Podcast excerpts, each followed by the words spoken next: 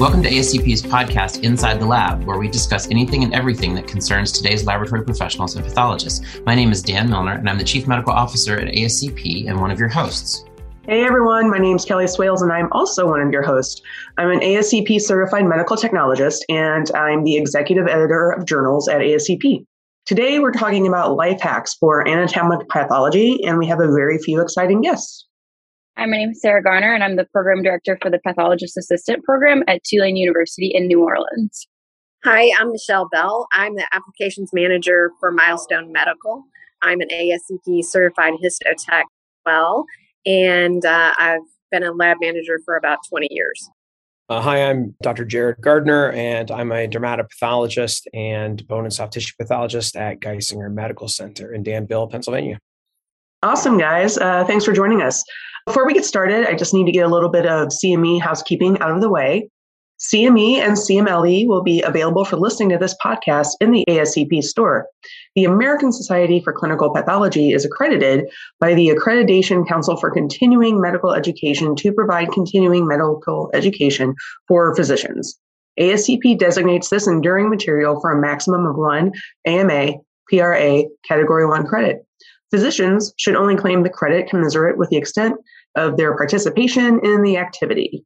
All right, now that that's out of the way, I just kind of want to make sure all of our listeners are on the same page. Whenever we talk about life hacks, we mean things that maybe aren't obvious, but make your life easier.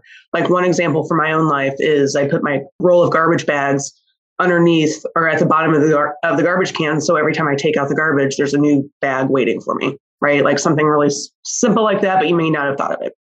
So, in terms of anatomic pathology, a department that's all about process, where we take something like super precious, like a precious sample from a patient, and do eight different things to it in order to uh, render a diagnosis. What are some technical and workflow hacks for AP that everyone should know? So I think with the gross piece of it and the accessioning piece of it, and I think order is one of the most important things that you can establish in your laboratory keeping things in a specific order in the same order every day so that if there is an error, it's identifiable quickly and you can figure out you can track back to the source and and figure out exactly what happened and where that specimen should be or what that specimen should be labeled. I definitely agree with Michelle. I think consistency and organization are key. So every single specimen is going to be different. Every single day is going to be different. But if you have the specific order and way that you do things, then it's going to keep everything a lot more consistent. And any questions that come up, you can pretty easily answer without even really having to think about it. So, for our laboratorians and pathologists, and especially our trainees, pathology trainees who might be listening, agree 100% that that initial order processing is is ideal. And many people have barcoding systems or barcode stations to help them do that. If a lab doesn't have barcoding what are some tricks they can use to make sure that that order is maintained? Go ahead michelle. So one of the things that i've found that was extremely useful is making sure you're not stacking specimens. So when you're accessioning make sure that you have a break if you do a gi specimen then do a derm specimen after it. Don't do another gi specimen keep similar specimens from being in order. Uh, that way, if there is an error, it's very quickly identified. You'll know, you know, gallbladder isn't going to look like a colon, and so if they're in between each other, the the uh, the labeling error is caught much more quickly. Definitely. Same at the gross bench. If you're grossing two specimens back to back, make sure they're different types of specimens. And a good rule of thumb for anybody in training and anybody ever is just to never have two specimen containers open at your bench at the same time. Yeah, I completely agree. I that is just like anathema, the most wrong thing to have two specimen containers open because you're just asking for trouble.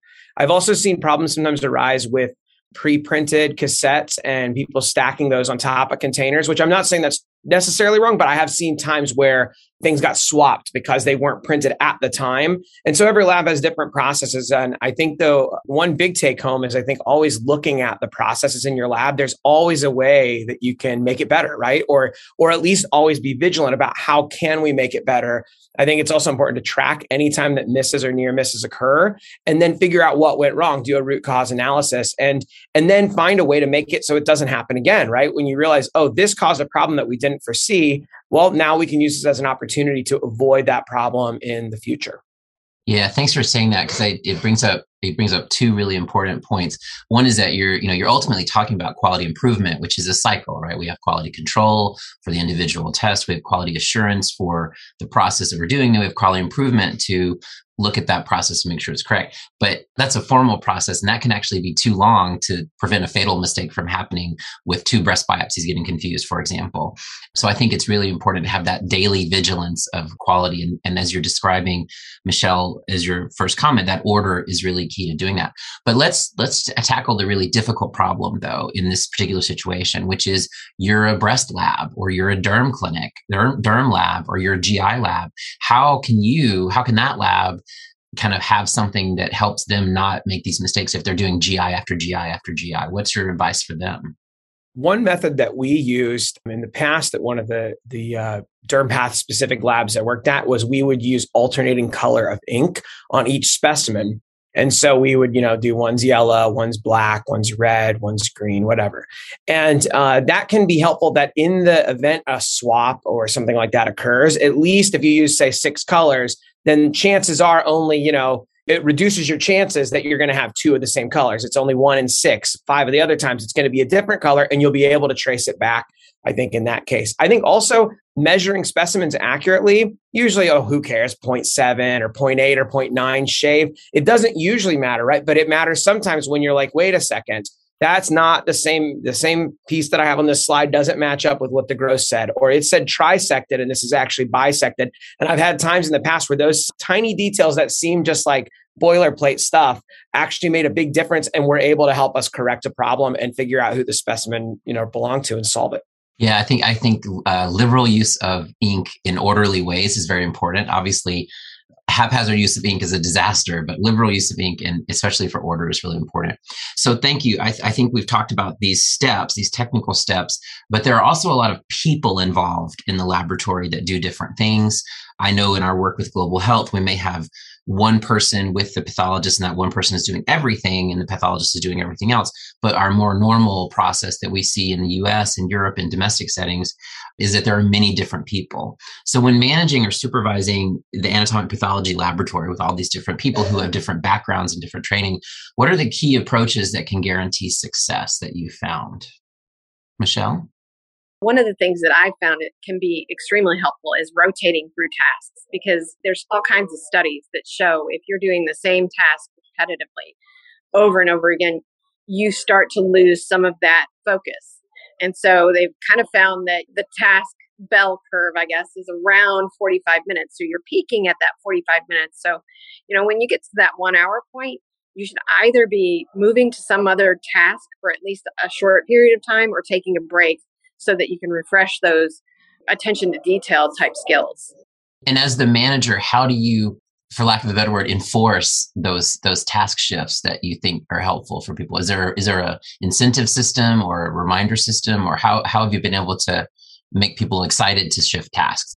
People are really reluctant to change, right? They they're like, well, we we've always done it this way, and you know, my position on that is I always say, okay, well, let's try it. Let's see if you like it because you may actually like it better. And I, I have not had a lab yet that didn't like it better because they like moving to another. Eh, they don't want to sit there for eight hours in bed. They don't want to sit there for eight hours in gross. They don't want to sit there for eight hours in cut. They'd rather embed for 45 minutes and then move and cut for, you know, an hour and then go back to embedding and then you know they rotate through those tasks and it makes the day go much faster for them as well.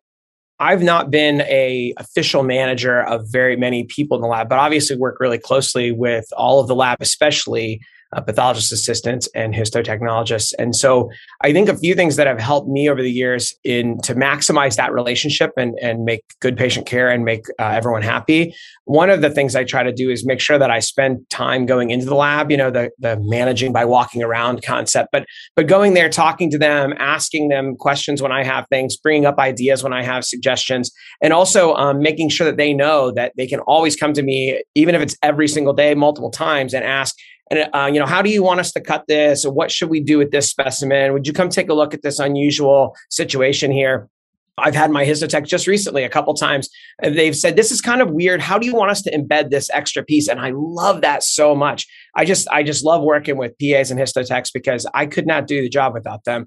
The other thing is I think cultivating an attitude of, of thankfulness, which I know might sound a little cheesy, but is actually like a secret of happiness in life that I learned from my wife, who's a, a psychiatrist. So I, I, can't claim credit for this, but but always thinking about um, you know it's easy to get frustrated when when mistakes happen or when something isn't as fast or or the way that you want it, but to think about all the great things about the people you work with and about your lab, and that even when a system problem happens, the people are not usually the problem, right? It's usually a system issue. And that's something that can be corrected. So I try to think about all the great stuff that I have in my lab, all the great people I work with, all the skills that they have, and the things they can do that I definitely cannot. I cannot go sit, cut skin for all day long and make slides. I'd get like five of them done in the time they do a hundred.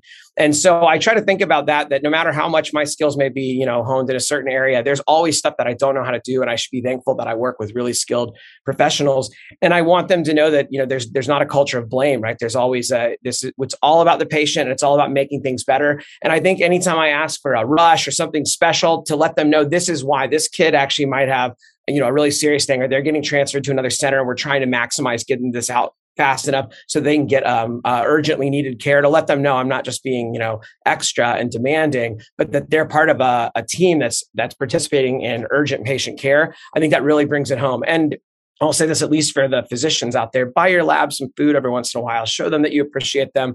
You know, you're in a position to be able to do that. So I, I try to buy my lab lunch, you know, a couple times a year or something if I can, just to let them know how how very very thankful I am for them. Yeah, if there's one thing I learned in medtech school is that med techs like to eat. Definitely. Yeah. And I th- and I think what you're describing Dr. Gardner is is the sort of informal culture of appreciation, the informal culture of trust and relationships which is really very helpful. It requires a lot of work on both parts because you have to, you know, engage on a personal level on your time. But you can actually have formal approaches to that, which happened in my old academic center at the Brigham, where they assigned a pathologist to be assigned to the gross room and they assigned a pathologist to be assigned to the histotech area specifically for relationships with the technical staff so that they could address problems give them insight et cetera. And that massively changed the way that work came out, the feedback, like everybody was much happier. So I think formal formally doing it can also be beneficial, especially in a large, busy uh, practice. But absolutely, in the smaller, it's smaller your practice, the more important that informal culture is to make sure that everybody understands they're on a team. And I know uh, one of the things I wanted to touch on that he mentioned is the blame game, right? So it's really prevalent in the laboratory because we're such black and white people our personalities are black and white, and we don't usually get a whole lot of training in management. Managing people means not placing blame on the individual, but placing blame on the process. Where did the process fail the employee? Because you know, it, no one goes to work thinking every day, "I'm going to mess up this specimen."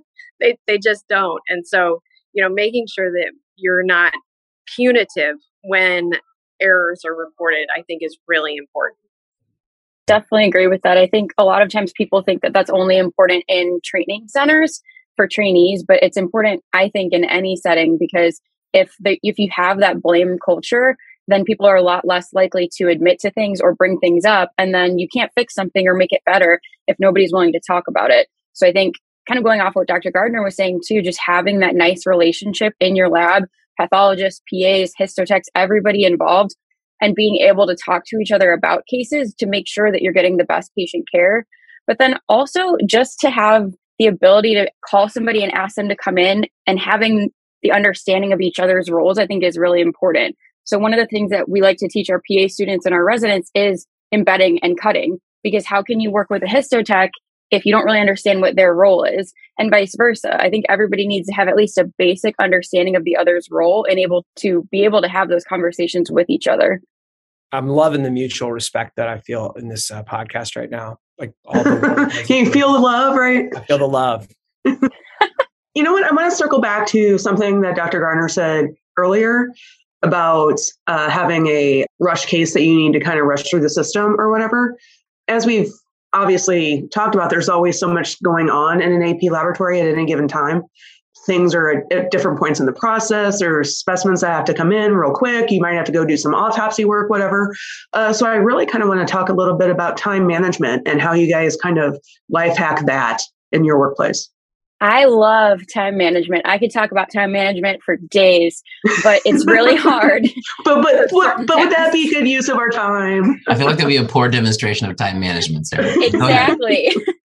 it's really hard in pathology labs, particularly to manage your time because every day is different. So if you have, let's say you're teaching a class, it's very easy to know the tasks that you have at hand and how to do those or certain lab admin tasks. But as far as like in the gross room or in the lab, it's really hard because every single day is different. So again, that kind of goes back to the consistency and having regular kind of plans for the day. So even something as simple as just looking at the surgery schedule for the next day to know what's coming. And then what I like to do is I like to give the pathologist who's on whatever service it is a heads up like, hey, this is what your day probably is going to look like tomorrow or today. These are the frozens we have, things like that because otherwise you're just kind of like taking everything as it comes at you instead of trying to make a plan even in a setting where it's challenging to make a plan like a busy lab. Yeah i, I think giving somebody a heads up that a 46 slot a 46 block you know resection is coming across your bench there's a point where that's like nice to do and then it's kind of like i kind of need to let somebody know that this is happening right? Because that's going to mess up their day the next day yeah. Other thoughts about time management well, I think from the the signing out cases perspective, you know, I any part of the case I'm dealing with, thinking about which things are urgent for patient care, right? I mean, that has to come first, right? If there's something that needs to be done now because they're waiting on it to move to the next step uh, in an urgent uh, patient care situation, then that needs to be done right away. Everything else, then I think like, how urgent is this? How much does this need to be done? If I'm having to decide between what gets done now versus later this afternoon or tomorrow morning, I try to sort that out. I also know that there are some things that are going to be mentally challenging and i really need some time to sit down with this difficult case and think through it and for me that time is usually first thing early in the morning i come in you know a lot of times earlier before a lot of people arrive and that's the time that my brain kind of works the best for some of those things so there's certain things that i'm like nope this is not a five o'clock in the afternoon case this is a tomorrow morning case and it's not going to be urgent for patient care you know, this is not an emergency situation. It's a situation where we just need to get the right diagnosis and I need to think through this and not rush it. Right. So I think that's one thing I do the other thing is thinking about like some of the other stuff outside of diagnostic or laboratory work like the other many things that we have to do the emails and all the other stuff in our life. What ways can we you know cut down wasted time there? So i i try to do a certain time of day that i look at the email. Sometimes i'm i'm bad and i'll check it in between. I turn off all the notifications on my phone. I'm not going to forget to check my email or my twitter. I'll remember that don't worry. So i don't need my phone buzzing at me and telling me that all the time. So i think those are things. I've also given up on the idea of a zero inbox uh, for email and I for a long time. It goes against every compulsive fiber of my being. But you know what? It's such a waste of time. And by the time you've cleaned out your inbox, there's more emails there. So I try to just go through at the beginning each day, start at the bottom of the, the emails that are grayed out as ones I've already looked at, and just hit the key, hit the hot key on Gmail. Like I think it's J or I can't remember with my fingers, I remember, but you can look up Gmail hotkeys and you can turn them on. Or in Outlook, just use the up arrows. And I flip through all of them and then I flag or star anything that needs to be dealt with and is not spam. And then I just get all the way to the top. And then I know at least I've seen everything. And then I can come back and easily search for the start of the flagged email and respond to it. And then the rest of it, I just let it sit in the inbox. In Gmail, it's going to take you years to run out of the space and you can buy more for pretty cheap if you need it. Uh, hopefully your Outlook uh, or that your employer gives you has enough space. Although I've, I've seen times where there's you know 10 kilobytes of space in your inbox not really but very very tiny inboxes and that's you know to me an egregious wrong um, in modern times but it does happen sometimes so those those can be more challenging situations but i think trying to keep email and other stuff from eating into your your you know workflow and distracting you and derailing you from the process can be helpful we actually in a previous episode which will be available before this episode. So if our listeners are interested in our Leadership Institute book club, we looked at the book Time, uh, When by Daniel Pink, which is all about time. And I gave a very similar soliloquy about how I use email, which is very different from how Dr. Gardner uses email. Uh, but I have a zero inbox policy and, and it works for me, but it doesn't work for everybody. And I think if you step back from your email and realize you have 10,000 or 100,000 in some people's cases, uh, unread emails in your inbox, maybe email isn't working working for you and you need to figure out what is your best way of communicating especially if you're getting your work done and really use that as your tool and not waste your time with email. And if you're lucky enough have somebody else that has to read it for you which could be helpful. I don't have that luxury but other people do. Other time management concepts before we uh, before we move on, because I want to circle so back. you know, it's a little different for us as technicians. So as a manager, you know, I'm like Sarah. I'll pick out the things and I'll set aside time during the day that I handle those things. But what I try to do with my techs and encourage them to do is to look at their day and what it looks like, and make sure you're not taking breaks when we're at our most critical points. Right? Don't take your lunch when the processor just came off. Don't take your your 15 minute break when we just got a stat specimen in. And just teaching that you know that whole time management thing you look, look you know this is when your workflow is so structure your day around those.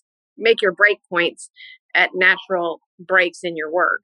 Yeah and, and i think one of the things that really resonates with me that all of you were kind of alluding to is the idea that our whole job is to answer the question what's in this tissue?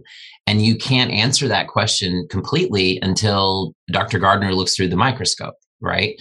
We, we don't have any you know if you have residents that are working with you then maybe they take a quick look beforehand. So when you sit down to organize your work you may say oh this case needs to i need to focus on this case. It's really important one. But if it's at the bottom of a stack of 20 cases and you don't know it's there you know it's not there. So i i think thinking about dialogues and conversations that the PAs, especially when they are on the grossing bench and looking at the clinical history and the type of specimen and they see the cross section of it, communicating that to the techs, et cetera, can allow you, I think, to create a culture where you can naturally order the cases with the pathologist so that when they sit down, obviously rushes are easy, but what are the next most important cases to look at? I think there can be communication to achieve that. But as you said, it requires that mutual trust and communication that we don't always have. And your point michelle about you know not taking a break it's like the opposite is also true. When you're in the midst of something don't miss an opportunity to help the rest of the process by making a note or you know putting a little note on the on the histo sheet that says you know important case or something if you feel like this is something that you know that might be rushed. It's just a, just an idea. But i want to circle back to something Jerry said about uh, when he sits down at the scope to go through his cases. So, so blowing that up a little bit from the diagnostic perspective, like you know, when you're having to make these diagnoses and you've got maybe you have residents you don't have residents you have tumor board coming up you know you've got to get your sign out done et cetera. What are some tricks you have at the scope to make your time optimal and your results most valuable for a pathologist out there? Well, I mean, I, I like similar to how um, how you guys were talking about in the lab. You have a, a, routine process you do. I try to do the same thing every time I look at cases. I turn the slide a certain way when it's done. I have those kinds of tips and tricks that most pathologists probably know. Some other things that I think that I think a lot of pathologists do, but not everybody, is using macros or codes. I think yeah, obviously you do have to make sure that you don't overuse because there are times that you could use a code that maybe has stuff in there that's not actually accurate for that particular case. So I am really, I'm really uh, specific about what kinds of codes I use. But I have spent time building codes. I use a program called Phrase Express, but I think you can use lots of different programs. Some LISs I think have it built in.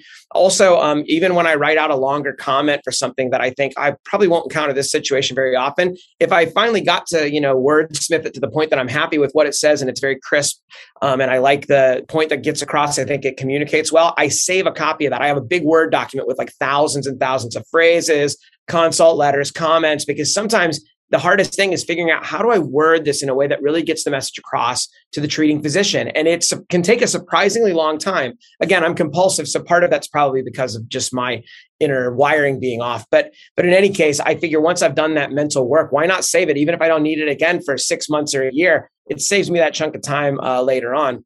That's one thing I do. I also am a big fan of dictating and I dictate and use codes together. A lot of dictating programs, you can use them to activate codes. So that stuff takes a little bit of a learning curve. And I think that scares some people off. But I think it's uh, having done it now, it is, I actually put it off for several years before learning to dictate because I thought I, it won't be good enough. It won't recognize my speech well enough. I don't think the technology's there. I'll have to train it and learn it. So I used all those excuses. And when I finally did it, I was like, oh, I'm such an idiot. I can't believe I didn't do this sooner because of the immense, amazing amount of time savings that it has uh, got for me. So I think that that's uh, another thing I do. And I guess I also back up my files. I think that maybe is not a daily uh, help, but it does help me a decent. But I make sure I use a cloud backup service. I use Dropbox, but there are others. It's good for peace of mind to know that my files are not going to be lost in a hard drive crash, which is isn't a thing that will eventually happen. If you have a, a hard drive with a moving disk, it will eventually go bad. And when that happens, if you've not backed everything up, it's a disaster but it also for the time saving perspective is helpful because it allows me when I need to share files, I can easily click a link and, and say, give me the link to share this. And I send that link via text or email to someone. Here, you can download this file from here. Or, oh, here's a copy of this thing you needed. You want my CV? It's on my Dropbox. I can give it to you. I don't need to say, let me wait to get to my work computer or let me wait to open this up. I just access it through the app on my phone and all of my content is right there. And I do social media a lot. So this is an enormous time saver when I'm sharing different things online that I can easily pull it all from my cloud storage. So I think you know taking the time to learn how to do those things um, is worth it's worth the learning curve. Oh yeah, and hotkeys. That's the last thing. You know, learn how to use hotkeys in Gmail, Outlook, Word, everything. It you just Google what's the hotkey to open a document on a Mac or to do whatever. And I'm still learning new ones almost daily. And it it seems you know kind of crazy at first to control shift and this and that. And uh, once you learn it though, the time savings. I mean, I can just do like go back and forth so quickly without ever touching the mouse pad or the uh, mouse, and that is a big time savings to not have to grab that mouse and move it across the screen. You know, if it saves you doing that 100 times a day, that adds up. So, Sarah and Michelle, for you with pathology partner, your partner pathologists that you've worked for in the past, are there things that they ask you to do that you know when you do them, it's saving them time at the scope, either on the grossing side or the gross description, or when you're putting the slides in the tray or, or ordering them a certain way? Are there any things that pathologists have asked you to do that you think are related to to their efficiency at the scope? I think just having a standard order of sections or something like that.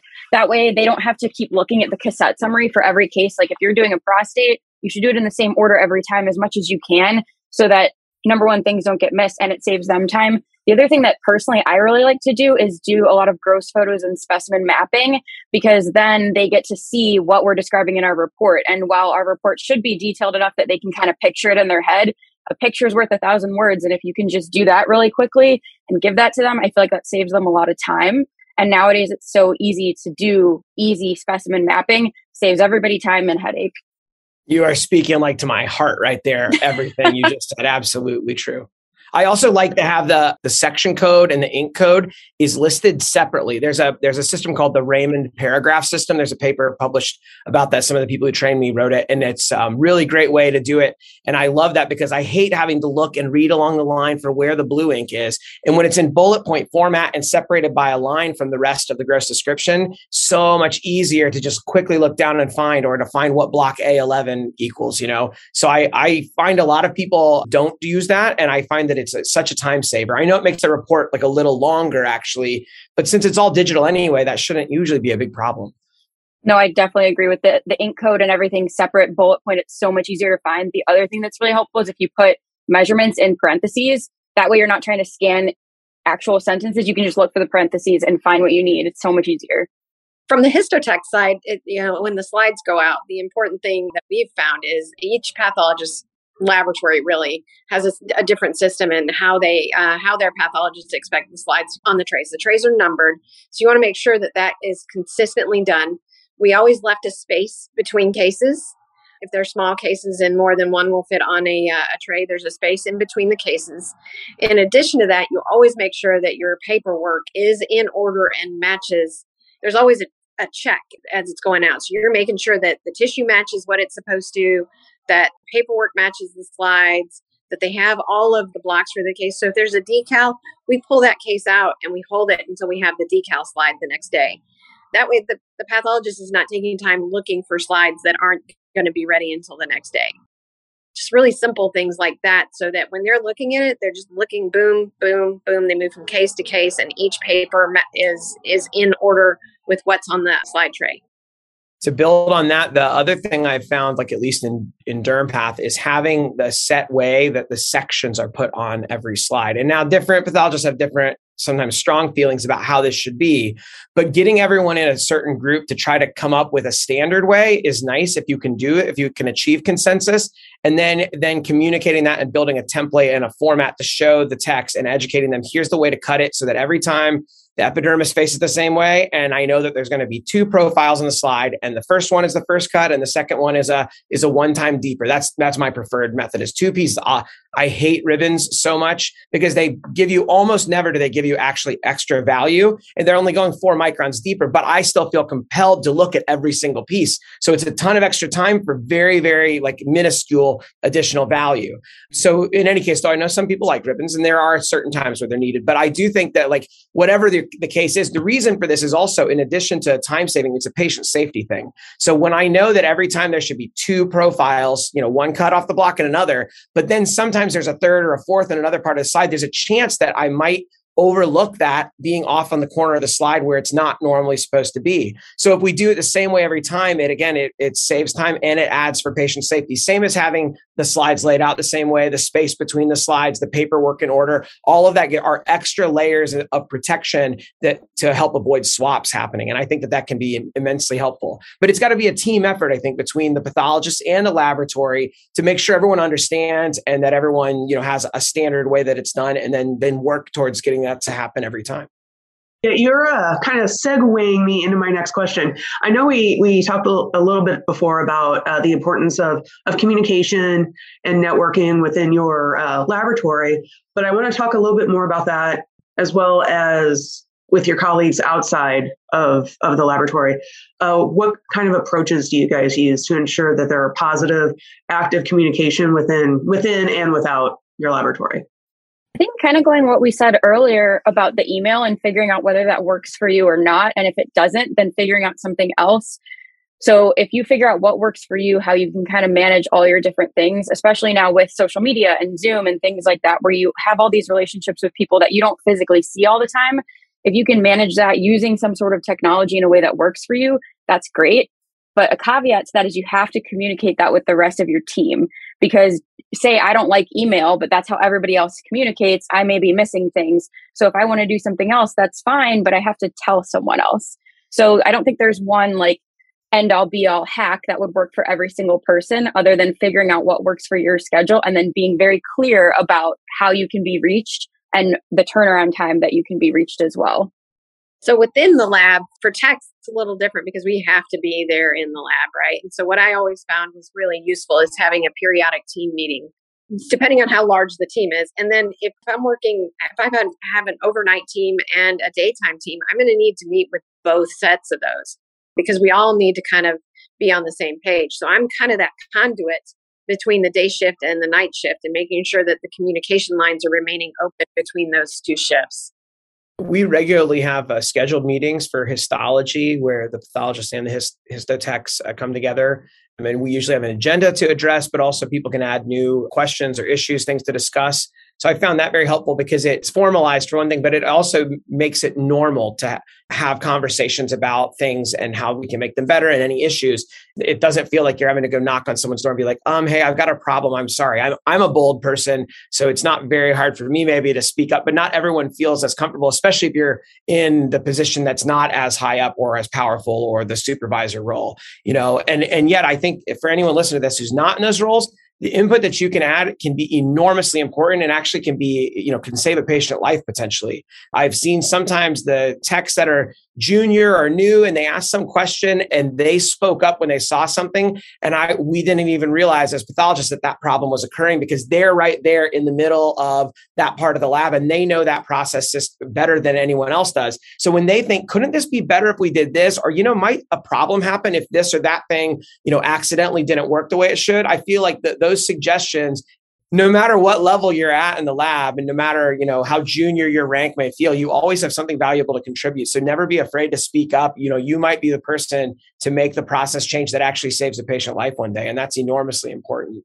So i think also having the standard meetings can be helpful and making sure that everyone knows that we're encouraging people to bring up ideas that they have and I think that that goes a long way to encouraging communication and and making sure that you always have that open door policy. Like I try to go out of my way to tell everyone in the lab, please tell me if there's a problem. Tell me if you have an idea. Come and get me. And, and I have to remind them sometimes to make sure that they feel 100% comfortable with that and that they don't worry that they're, you know, bothering me or being a burden. You know, and I think that's really important. And we have to be intentional, um, especially if you're a, a physician or you're a supervisor. You have to be really intentional about making sure people know this is what I want you to do. I want want you to come talk to me. I tell my my colleagues in dermatology and in other specialties, please call me if there's a problem. Please let me know if you don't like my diagnosis and it doesn't make sense because I'd rather find out tomorrow that there was a big piece of information missing and I was totally wrong. Now we can fix that now before any problem happens for the patient. I would rather know now than a year from now when there's a big, big problem, right? So I, I think just reminding people again and again that you want to have communication,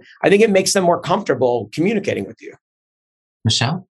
One of the things that I've found is really effective in working with, I work with a couple of volunteer organizations. And, you know, one of the things that you find is that people typically don't want to speak up.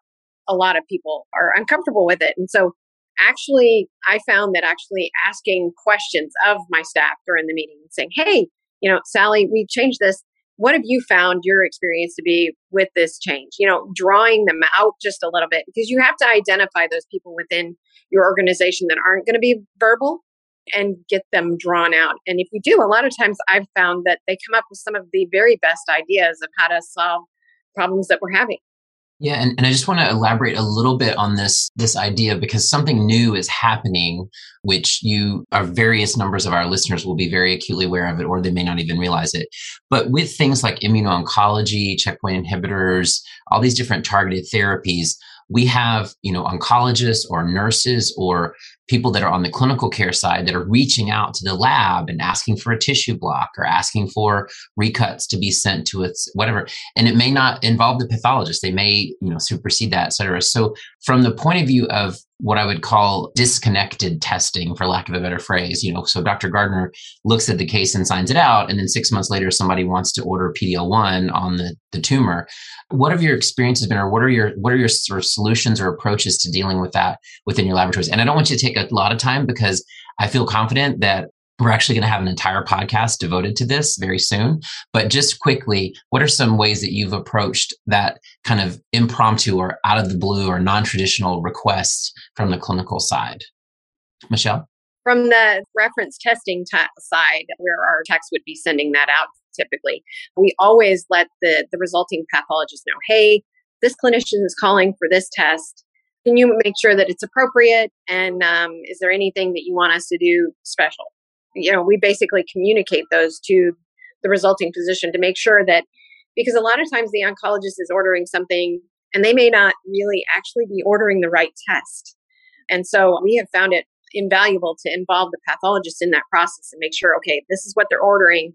Is this the route that we need to take, or do you need to have a conversation with the clinician? Maybe there's information we're missing.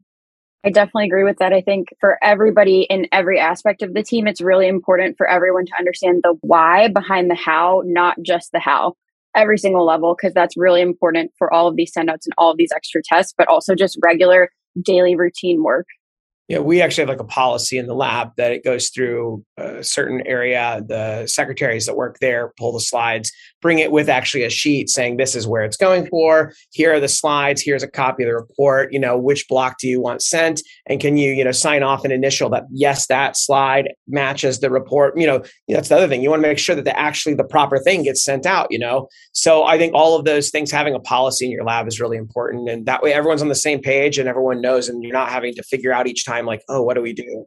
Yeah. So I, I think just to kind of round this out, because we've talked a lot about of technical people, processes, et cetera, but time, you know, and time, as we said, is of the essence in the AP workflow. But your life, your life is still happening um, to you before, during, and after work. It's still important. So, what are your best suggestions for achieving work-life balance? Holy Grail, right? What's the holy grail question that you need to answer for us? Yeah.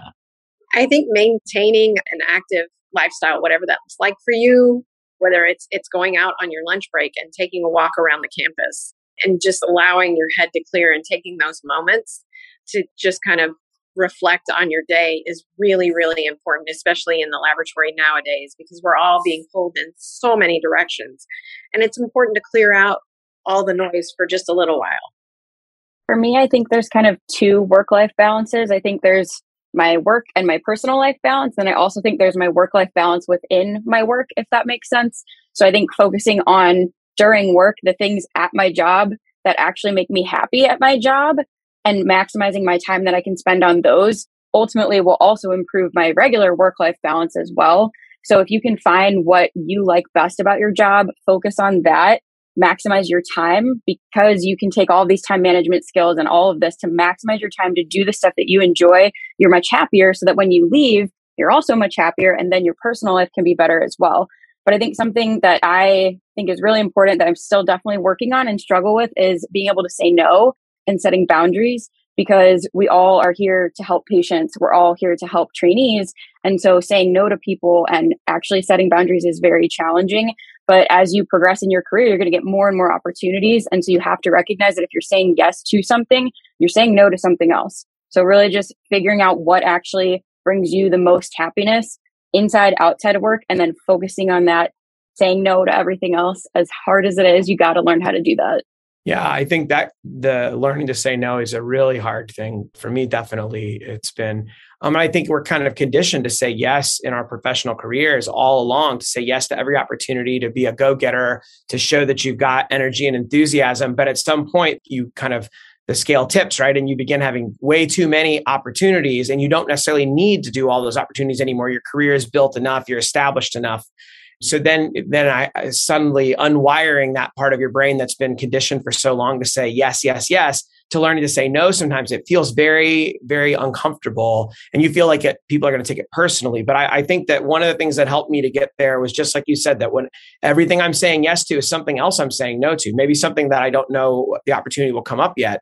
But so i think focusing on the things that you like doing to me also the things that really give me you know meaning a sense of meaning in my career in my life i want to focus on those things. Things that you have to do right? I mean we all have to work and, and make money to you know feed our families and stuff like that. So i mean you you have to do some things as part of your job but i i try to do the things that really matter to me the things that i really have to do or the things i really like doing and enjoy.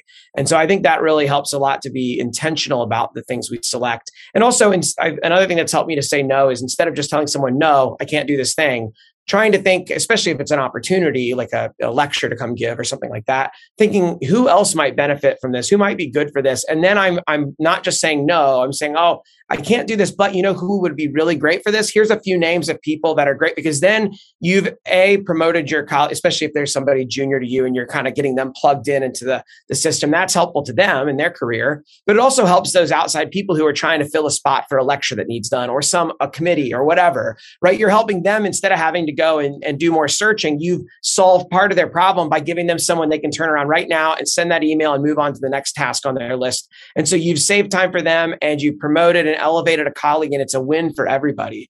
And I think it, so many people opened doors for me along the ways uh, in my career and, you know, without which I could just never have done anything like I've, I've been able to accomplish. And so I, I'm really always trying to look out for where those opportunities to, to bring up the people around me. And everyone wins. I think I just don't understand how some people live life with pushing other people down because A, that just sucks. And it's got to feel terrible to be like that. And B, when you elevate everybody else, then, then it makes you feel good and it makes those people succeed. And then they love you for elevating them too. So like, it's like, it's just perfect. Everyone's happy. So I think that's been really helpful. And I think the other thing I've done for time management is as far as work life balance, I don't think that you can probably ever totally achieve that balance, but I think something like intentionally trying to get balance is is hopefully going to get you close enough that it works. Uh, my wife told me there's a lot of people that make it big in their career, but by the time they get there, they realize they've missed a lot of opportunities with their family and other relationships along the way.